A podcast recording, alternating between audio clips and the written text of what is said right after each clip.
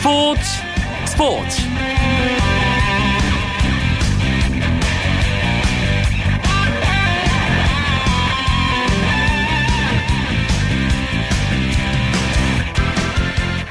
안녕하십니까. 금요일 밤 스포츠 스포츠. 아나운서 이광용입니다. 2018 러시아 월드컵 아시아 지역 2차 예선 라오스와의 2차전. 8대 0이라는 화끈한 승리를 어제 거둔 대한민국 축구 대표팀이 3차전인 레바논 원정을 위해 오늘 출국길에 올랐습니다. 슈틸리케 감독 부임 이후 1년이라는 시간이 흘렀는데요. 대한민국 축구대표팀 도전과 실험을 거듭하며 점점 단단해져 가고 있습니다. 금요일 밤에 재미있는 국내 축구 이야기 축구장 가는 길 우리 대표팀의 라오스전 그리고 앞으로 있을 레바논과의 원정 경기까지 꼼꼼하게 분석하고 전망해 드립니다. 오늘 열린 프로야구 경기 상황 정리하면서 목요일 밤 금요일 밤 스포츠 스포츠 힘차게 출발합니다.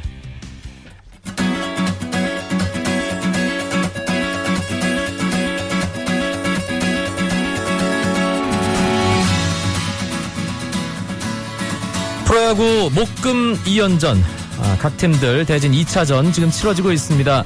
가장 먼저 경기가 끝난 곳은 문학구장입니다. 삼성과 SK의 시즌 12차전이었는데요. SK가 선발 김광현의 호투와 브라운과 김성현의 홈런 두 방으로 삼성에게 9대 1의 대승을 거뒀습니다. 김광현 선수는 8이닝 동안 102개의 공을 던지면서 안타 5개만 허용했고요. 탈삼진 6개, 1실점하며 시즌 12승을 기록했습니다. 삼성 선발 클로이드 선수 4와 3분의 1이닝 8실점. 많은 점수를 허용하면서 패전 투수가 됐습니다. 삼성은 이승엽 선수가 8회 솔로 홈런 시즌 26호 홈런 기록했는데요. 오늘 삼성이 기록한 유일한 점수였습니다. 광주 롯데와 기아 5위 싸움 중심에 있는 두 팀이죠. 롯데가 한 게임 차까지 기아 추격하고 있는 아, 그런 상황인데요. 4대 1로 원정팀 롯데가 기아에게 앞서가고 있습니다. 롯데는 미들맨이죠. 외국인 투수 레일리 선수가 8이닝 동안 1실점 잘 던졌고 이성민 선수가 마운드를 이어받았습니다. 기아는 임준혁 선수가 5와 3분의 1이닝 4실점. 이대로 경기가 끝난다면 임준혁 선수는 패전 투수가 됩니다. 기아의 윤완주 선수가 8회 솔로 홈런 기록했는데요. 이 점수 기아의 유일한 득점입니다. 잠실 KT와 LG 시즌 12차전 치르고 있습니다. 홈팀 LG가 8대 1로 앞서가면서 어제의 패배를 서력할 준비를 하고 있습니다. LG는 오늘 봉중근 선수가 선발로 보직을 바꿔서 먼저 마운드에 올랐습니다. 4이닝만 던졌는데요. 투구수는 64개, 탈삼진 4개였고요. 단 1실점. 아, 비교적 좋은 투구를 했지만 아, 일단 5회 마운드를 김지용 선수에게 넘겼습니다. 윤지용, 유원상에 이어 LG는 이승현까지 아, 마운드를 이어받았고요. 조금 전에 경기가 끝났습니다.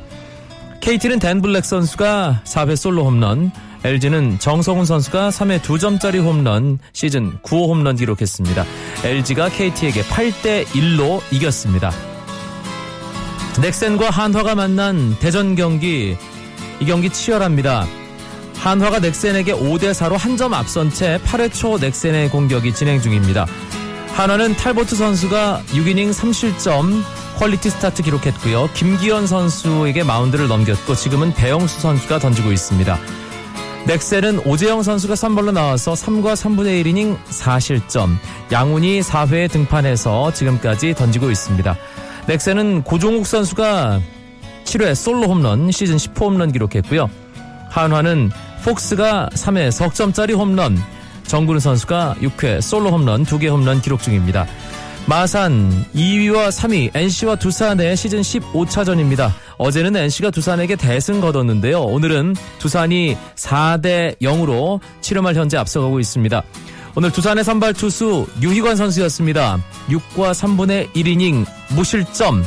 아, 지금 7회 말 NC 공격 주자를 내준 상황에서 함덕주 선수에게 마운드를 넘겨줬습니다. NC의 선발은 이재학 선수입니다. 5와 3분의 2이닝 2실점했고요. 김진성, 임정호에 이어 NC 최금강 선수까지 등판해 있는 상황입니다.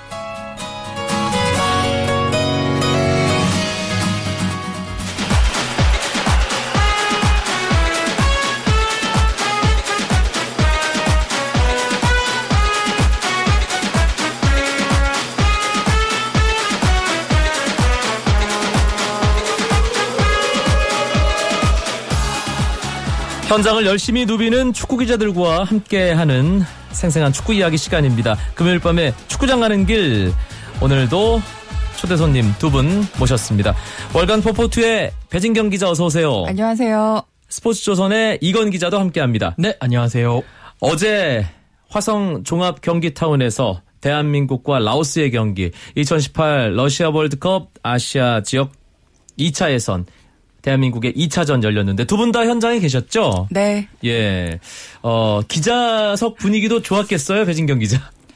골이 너무 많이 터지니까요. 나중에는 좀 아무래도 감흥이 약간 덜한 부분이 네. 있지만 뭐 계속해서 좀 신나게들 쓰시는 분위기이긴 했죠. 예.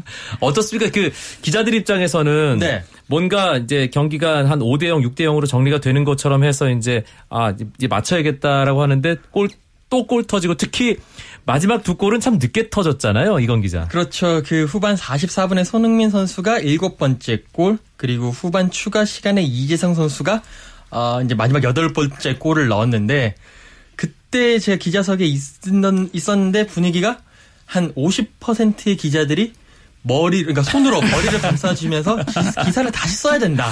예. 라는 그런 절규를 아, 하는 모습 아, 봤습니다. 이게 팬 여러분들이 오해하실까봐 제가 말씀을 드리면, 어, 골 넣는 걸 싫어하는 건 아닙니다. 그렇죠. 예. 근데, 아, 한 7대 0 정도면 충분한데, 예.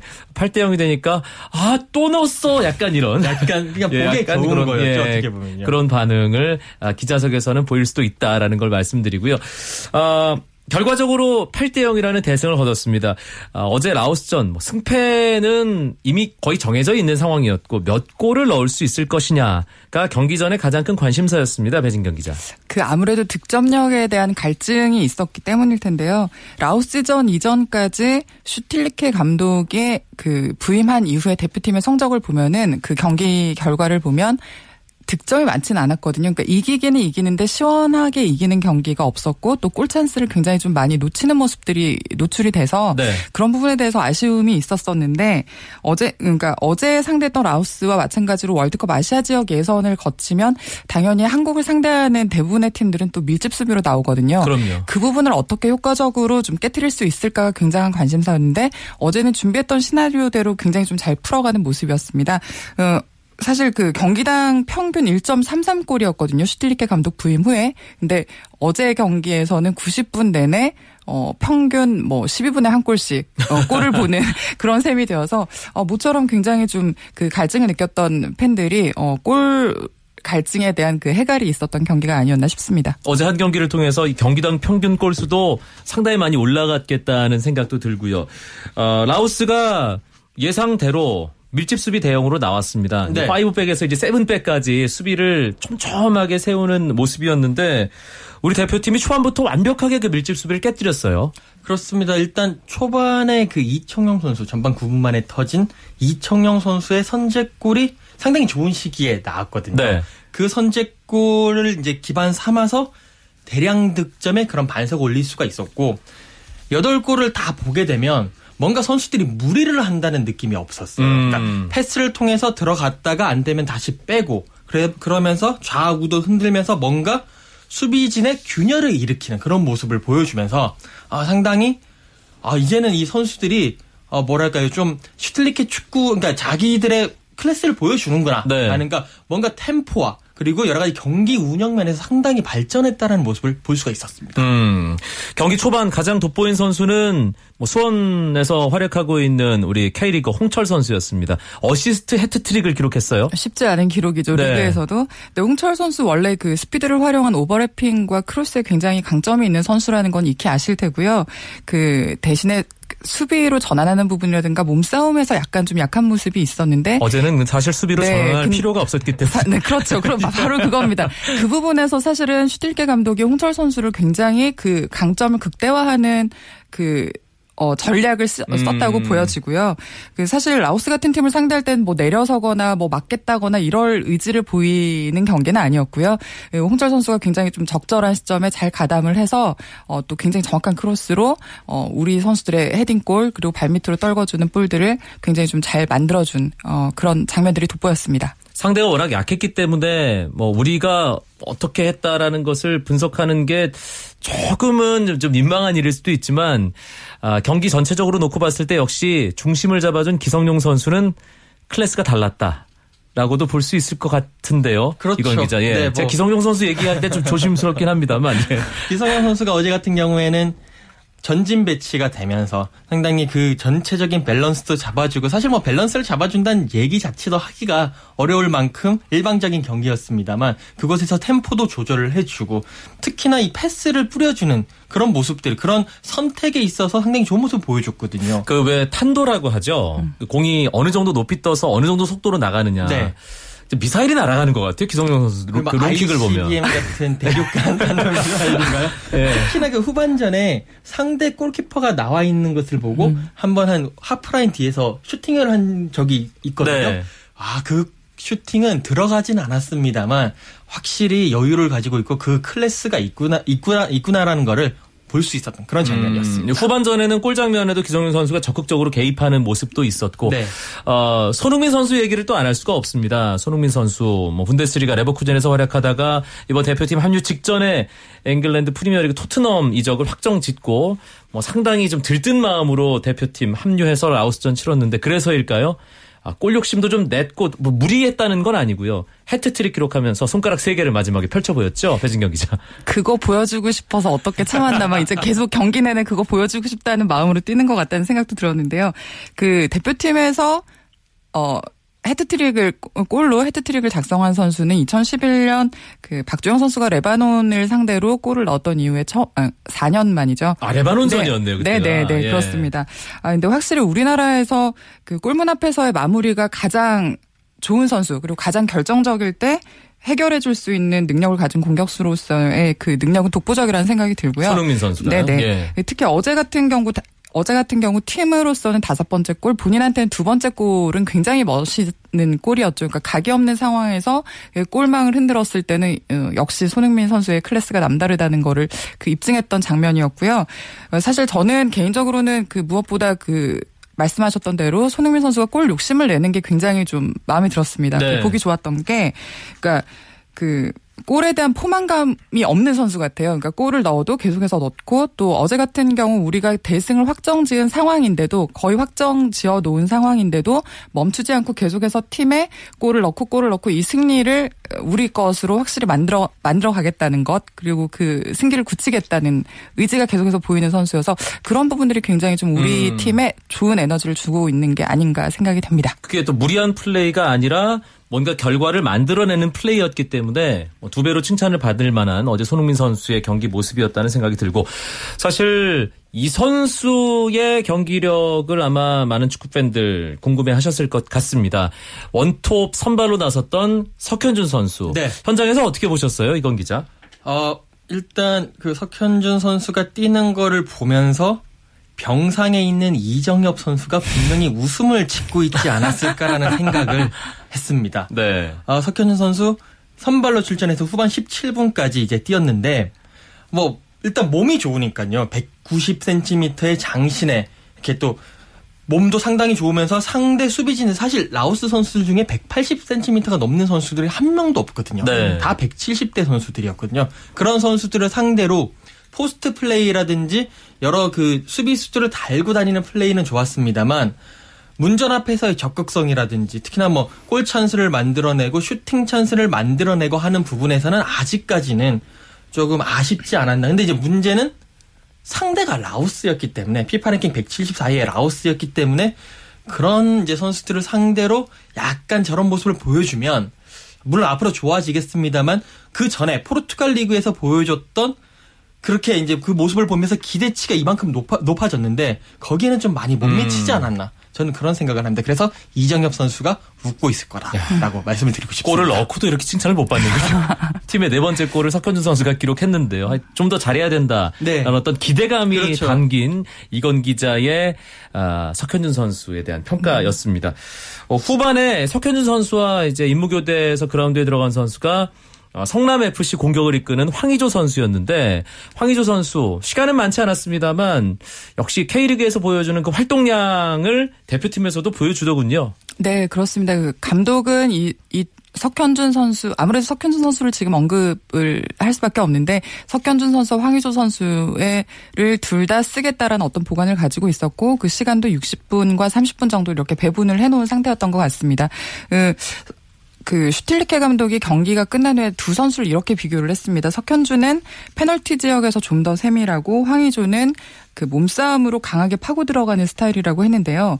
이 말을 좀 뜯어보면 그 박스 안에서는 석현준이 좀더 집중력 있게 움직이고 또 황의조는 활동 영역이 더 넓고 돌파하면서 직접 해결하는 스타일이다라는 그런 의미거든요. 네. 네 실제 어제 경기에서도 황의조 선수는 들어가자마자 굉장히 좀 활발하게 움직이면서 동료들과 유기적인 플레이를 보이고 또 직접 이렇게 돌파하면서 해결하는 해결하려고 하는 모습들을 굉장히 많이 보였거든요. 뛰었던 시간은 석현준보다 좀 적지만 그 슈팅을 시도하는 모습이라든가 움직임은 사실은 좀 더 보기에는 역동적으로 보였습니다. 그 황의조 선수가 들어갔던 네. 순간이요. 아, 골을 넣지 못해서 다만 그 감독의 마음을 확 끌어당겼다라고 보기는 어렵겠지만 좀더 어, 다음 경기까지 두 선수의 경쟁을 지켜 보시는 재미가 있을 것 같습니다. 음.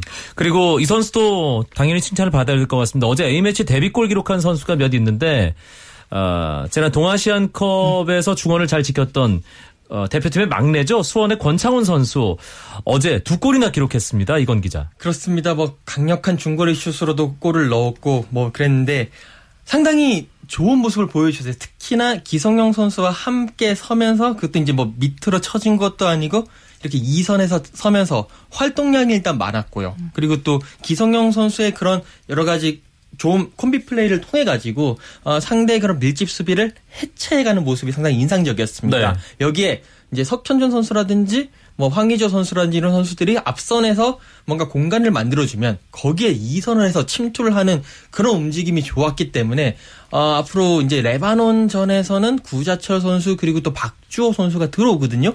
근데 아마 이 선수들 긴장을 해야 되지 않을까 아, 생각입니다. 그 정도군요.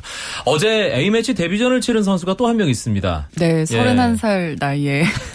권순태 골키퍼인데요. 네. 예. 아, 그런데 참 할 일이 없었어요. 아, 그쵸. 일단 골키퍼로 나서긴 했는데 라오스 예. 선수들이 하프라인 그 넘어오는 상황이 거의 없었으니까요. 아, 그래서 사실 뭐 공이 이렇게 안 넘어오는 경기는 너무 오랜만이었다라고 권순대 선수도 얘기를 했는데 그래서일까요? 그 90분 동안 사실은 공과 상관없이 그 자리 앞에서 지켜야 된다는 게 집중력을 유지하는 게 쉽지는 않잖아요. 그래서인지 그 우리 수비진에서 넘겨주는 백패스를 어, 볼 처리가 조금 불안해서 상대에게 슈팅을 내주는 그런 장면까지 나왔는데 다음에도 또 출전 기회가 주어진다면 다신 나와서는 안 되는 그런 장면이었습니다. 네, 어제 권순태 골키퍼가 이게 MSC 데뷔전이라 그랬는지 상당히 긴장했다는 후문이 있던데요. 네, 그렇습니다. 이제 올라가면서 경기장에 올라가면서 다리가 후두 후두루두 떨렸다라고 얘기를 했는데 아 모르겠어요. 저희가 이제 기자들도 기자석에서 보면서 권순태 선수가 과연 몇 번이나 볼 터치를 할까 음. 세보자라는 게 있었는데 일단 전반에는 한 번도 못했고 제가 세 번인가까지 셌다가 결국 지금 기억이 가물가물하거든요. 근데 네. 그만큼 어 선수 본인에게도 상당히 잊지 못할 그런 뭐 경험이었다라고 얘기를 하더라고요. 어제 라오스전에서 또 하나 눈에 띄었던 것은 수비 조합이었습니다. 배진경 기자. 네, 일단 그 변화부터 짚어보면은 센터백 김영권 선수 빼고는 조합 자체가 다 바뀌었죠. 그 김영권의 파트너로는 올림픽 시절 그리고 또 월드컵까지 함께했던 홍정호 선수가 섰고요. 영혼의 파트너죠, 사실. 그렇습니다. 예. 그뭐 부상 때문에 좀 들고 나고 이랬던 적은 있지만 다시 섰고요. 그리고 좌우 측면 수비에 홍철과 장현수를 세웠습니다. 그 왼쪽에 사실은 김진수 선수가 선발 출전하지 않을까 예상을 했는데 동아시안컵에서 좋은 활약을 보였던 홍철 선수 다시 한번 좀 기회를 주는 모습이었고요. 오른쪽에 장현수 선수를 세운 게 좀 특이했는데 원래 장현수는 센터백 혹은 뭐 수비형 미드필더로 더 많이 뛰었던 선수거든요. 그렇죠. 근데 이 선수의 어떤 크로스 능력이라든가 적절하게 공격으로 나가서 또 커트를 해주고 하는 이런 능력들에 좀 더 감독이 신뢰를 했고요. 그 어제 경기가 끝난 다음에 또 이런 얘기를 했습니다. 현재 우리 대표팀에서 우측 풀백의 가장 현실적인 어떤 대안이 되지 않을까 생각한다라고 했는데 아. 아마 좀 이게 좀 의미심장한 발언인 것 같아서 다음 경기 그리고 또 다음에 소집에서 이 선수의 그 활용도가 아 어떻게 이어질지 좀 주목을 해보고 싶고요. 장현수를 옮긴 덕분에 감독이 정우영 선수를 가운데 쓰면서 그의 공격적인 그 재능을 좀 더 끌어내는 음. 부분이 있다고도 언급을 했거든요. 네. 요두 선수의 움직임 그리고 그 자리들을 앞으로 좀 눈여겨 보시면 좋을 것 같습니다. 대표팀 해외파까지 이제 모든 자원이 다 소집됐을 때 가장 궁금한 부분은 기성용 선수와 함께 중원에서 포백 앞에 설 선수가 누가 될 것이냐 그 부분인데 그동안 박주호 선수 에게도 기회가 있었고요. 어제는 정우영 선수가 포백을 보호하면서 기성용 선수가 좀 나갔습니다. 정우영 선수의 플레이도 어제 칭찬을 상당히 많이 받을 만 했죠 이건 기자. 아, 그렇습니다. 정원 선수가 이제 그 포백을 보호하는 위치 그리고 뭐 수비의 가장 최일선에서 수비를 하면서 뭔가 공수를 분배를 했는데 아, 정우영 선수가 이렇게 또 발전을 했다라는 것이 물론 이제 상대가 너무 약하긴 했습니다만 그래도 이만큼 발전을 했다라는 것이 상당히 인상적이었고 특히나 프리킥을 제 기억으로도 대표팀에서 많이 그렇게 많이 차는 선수는 아니었거든요. 네. 보통 손흥민 선수라든지 기성용 선수라든지 이런 선수들이 차는데 어제는 프리킥도 꿀대를 때리고 아 정말 그러면서 상당히 중원에서 기성용 못지않은 그런 뭐 존재감이랄까요? 그런 영향력이랄까요? 그런 모습을 보여줬습니다. 여기에 한마디만 좀 더 보태고 싶은데 그 정우영 선수의 패스 방향이 굉장히 인상적이었는데 그 선수의 패스가 항상 전방을 향했거든요. 네. 나중에 또 물어봤더니 자기가 옆으로나 뒤로 보내는 패스는 원래부터 좋아하지 않는다라고 어. 했는데 그게 아마 우리 팀의 공격 속도와 템포를 죽이지 않고도 굉장히 좀 정확성 있는 어떤 그 킥의 정확성이 있는 선수니까요. 그 긴 패스라든가 어, 우리 팀의 공격 지원에 좀 더 좋은 옵션이 되지 않을까 기대가 됩니다. 어제 라오스전 워낙 많은 선수들이 칭찬받을 만한 플레이를 했습니다. 어려운 질문 하나 드릴게요. 어제 경기 MVP 누굴 꼽으시겠습니까? 이건 기자부터. 숨은 MVP를 저는 꼽도록 하겠습니다. 뭐 MVP는 이제 뭐 손흥민 선수가 받았으니까 저는 이청용 선수에게 음. 어. 한 표를 주고 싶은데 아까 전에 이제 소두에도 말씀을 드렸다시피 상대가 너무 약하고 이렇게 실력 차가 많이 나는 경우라면 선수들이 무리도 하고 뭔가 개인기도 보여주고 싶고 그럴 수가 있거든요. 근데 이청용 선수는 그러지 않고 정말 깔끔하게 만약에 무리를 한, 한다 싶으면 패스를 내주고 그러면서 자기가 직접 움직이고 그런 모습을 보이면서 팀의 전체 템포를 떨어뜨리지 않는 그런 경기력을 계속 보여줬습니다. 네. 그렇기 때문에 저는 이청용 선수에게 또 선제골도 넣었으니까요. 배진경 기자. 전 사실 이청용 아니면 정우영 하려고 했는데요. 이청용을 했으니까 정우영을 하겠고요. 네. 특히 하나만 더 말씀을 드리고 싶은 거는 우리가 6대 0으로 그 리드를 하고 있던 상황에서 정우영 선수가 사실 그 그쯤이면은 볼을 그냥 뒤로 돌리거나 할 수도 있는데 역시 또 전방으로 보내서 아하. 네네 그 손흥민의 또 추가골까지 냈던 상황이어서 이런 그 경기 운영 능력 에 좀 더 점수를 주고 싶습니다. 알겠습니다. 금요일 밤에 재미있는 국내 축구 이야기 축구장 가는 길 월간 포포투 배진경 기자 스포츠조선 이건 기자와 함께하고 있습니다. 쳤다 하면 홈런이고 슛 골이고 각본 없는 한편의 드라마 그것이 바로 그것이 바로 손에 잡힌 우승 트로피 목에 걸린 그 배달 너와 내가 하나 되는 그것이 바로 그것이 바로 그것이 바로 꿈꾸던 스포츠 KBS 1라디오 이광용의 스포츠 스포츠 축구장 가는 길 이제 레바논전 전망해 보겠습니다. 그 전에 슈틸리케 감독이 부임하고 이제 1년 정도 시간 이제 흘러가고 있는 상황인데 어, 떻게 평가해 볼 수 있을까요, 배진경 기자? 어, 일단 그 아시안, 그러니까 올 초에 있었던 아시안컵 준우승 멤버들과 또 지난달에 있었던 그 동아시안컵 우승 멤버들이 그러니까 자연스럽게 조화를 이루면서 자연스러운 세대 교체가 좀 되고 있는 모습, 그러니까 거의 마무리 단계에 오지 않았나 싶고요. 네. 아마 큰 틀에서는 이 자원들을 가지고 앞으로 러시아 월드컵 본선까지 좀 가는 그런 행보를 계속해서 이어갈 것 같습니다. 슈틸리케 감독도 지금 대표팀 전체적인 흐름에 대해서 만족감 표시했다고요. 네, 그렇습니다. 어제 경기 끝나고 난 이후에도 뭐 조- 우리는 계속 발전하고 있는 팀이다. 그런 것을 보여줬다고 얘기를 했는데 19경기 하면서 13승 3무 3패를 했거든요. 근데 승률은 아주 좋은데 이제 하나 숙제가 있는 게 대부분이 아시아권 팀입니다. 그렇죠. 지금 뭐 유럽은 유로 예산 때문에 안 되다 보니까 이제는 뭐 내년까지도 유럽 팀이랑 붙을 이제 일이 잘 없겠더라고요. 하지만 앞으로를 위해서 기성용 선수 그 얘기했거든요. 이제 우리는 아시아권의 팀을 이겨가지고 승, 그러니까 좋아하지 말고 유럽과 남미의 강팀과 대등한 경기를 해야 된다. 음. 그런 경기력을 보여주기 위해서 앞으로 이제 나아가, 나아가는 것이 하나의 숙제라고 볼 수가 있겠죠. 그 숙제는 차차 하기로 하고요. 네. 일단 당장 발등에 떨어진 과제는 아, 이 다음 주 초에 있을 레바논 원정 경기입니다. 아, 레바논이 우리보다는 분명 뭐 수준이 떨어지는 팀입니다만 레바논 원정은 우리에게 늘 부담이죠. 배진경 기자. 네, 정확하게는 브라질 월드컵 예선을 준비하는 과정에서부터 징크스 아닌 징크스 같은 게 생겼는데요. 2011년 아시아 지역 3차 예선부터 2013년 최종 예선까지 그 네 번 맞붙었는데 1승 2무 1패를 기록을 했습니다. 그 최근 세 경기에서는 승리가 없고요.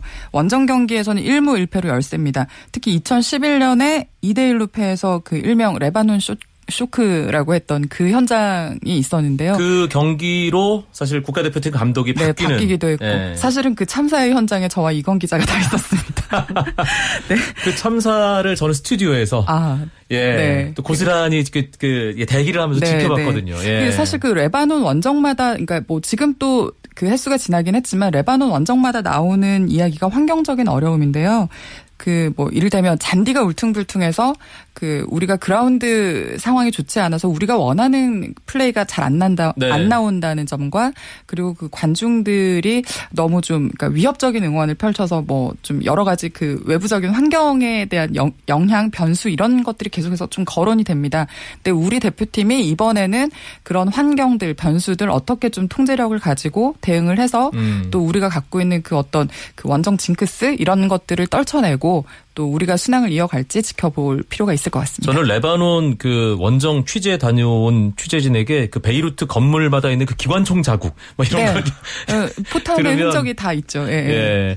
이번 경기에 손흥민 선수가 뛰지 못하잖아요. 그렇기 때문에 공격적인 부분에서 과연 누가 해결을 해줄 것이냐가 과제일 텐데 그 부분은 어떻게 보세요, 이건 기자는? 어, 일단 손흥민 선수가 뛰지 못하는 부분에 있어 가지고 저희 이제 기자들의 생각으로는 한번 김승대 선수 포항에서 뛰고 있는 어. 김승대 선수가 뭐 기회를 한번 받지 않을까라는 그런 뭐 생각을 하고 있습니다. 일단 빠르고 또 상대 수비진 뒷공간을 파고드는 능력이 상당히 좋기 때문에 여기에 맞춰서 뭐 기성용 선수라든지 뭐 다른 미드필더 선수들의 좋은 패스가 딱 이어진다면 분명히 한 방으로 이제 레바논을 무너뜨릴 수 있는 음. 찬스를 만들 수 있지 않을까. 그렇기 라인 때문에 breaker. 그렇죠. 기성용의 패스, 김승대의 침투. 뭐 이런. 거기에 또 구자철 선수가 돌아오니까 아마 그 뭐 조합이나 이런 것들이 조금 더 달라지는 부분도 있을 거라고 보입니다. 결과 어떻게 예상하십니까?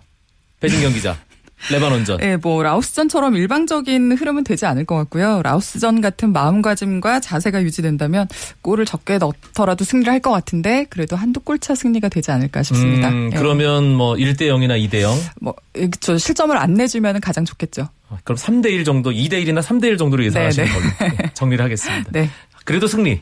이건 기자는요. 제가 제일 어려운 질문인데 저도 승리를 할 것 같은데 저는 좀 여유 있게 승리하겠다라고 예상을 해보겠습니다. 어. 그러니까 우리나라 선수들이 특히 유럽에서 뛰고 또 K리그에서 뛰면서 상당히 경험도 많이 얻고 또 그런 변수에 있어 가지고 적응이 되어 있기 때문에 자신감도 생겼기 자신감이 때문에. 있, 있습니다. 그렇기 때문에 충분히 여유 있게 골만 이제 결정력만 좋아진다면 여유 있는 승리. 그래서 몇 대 몇?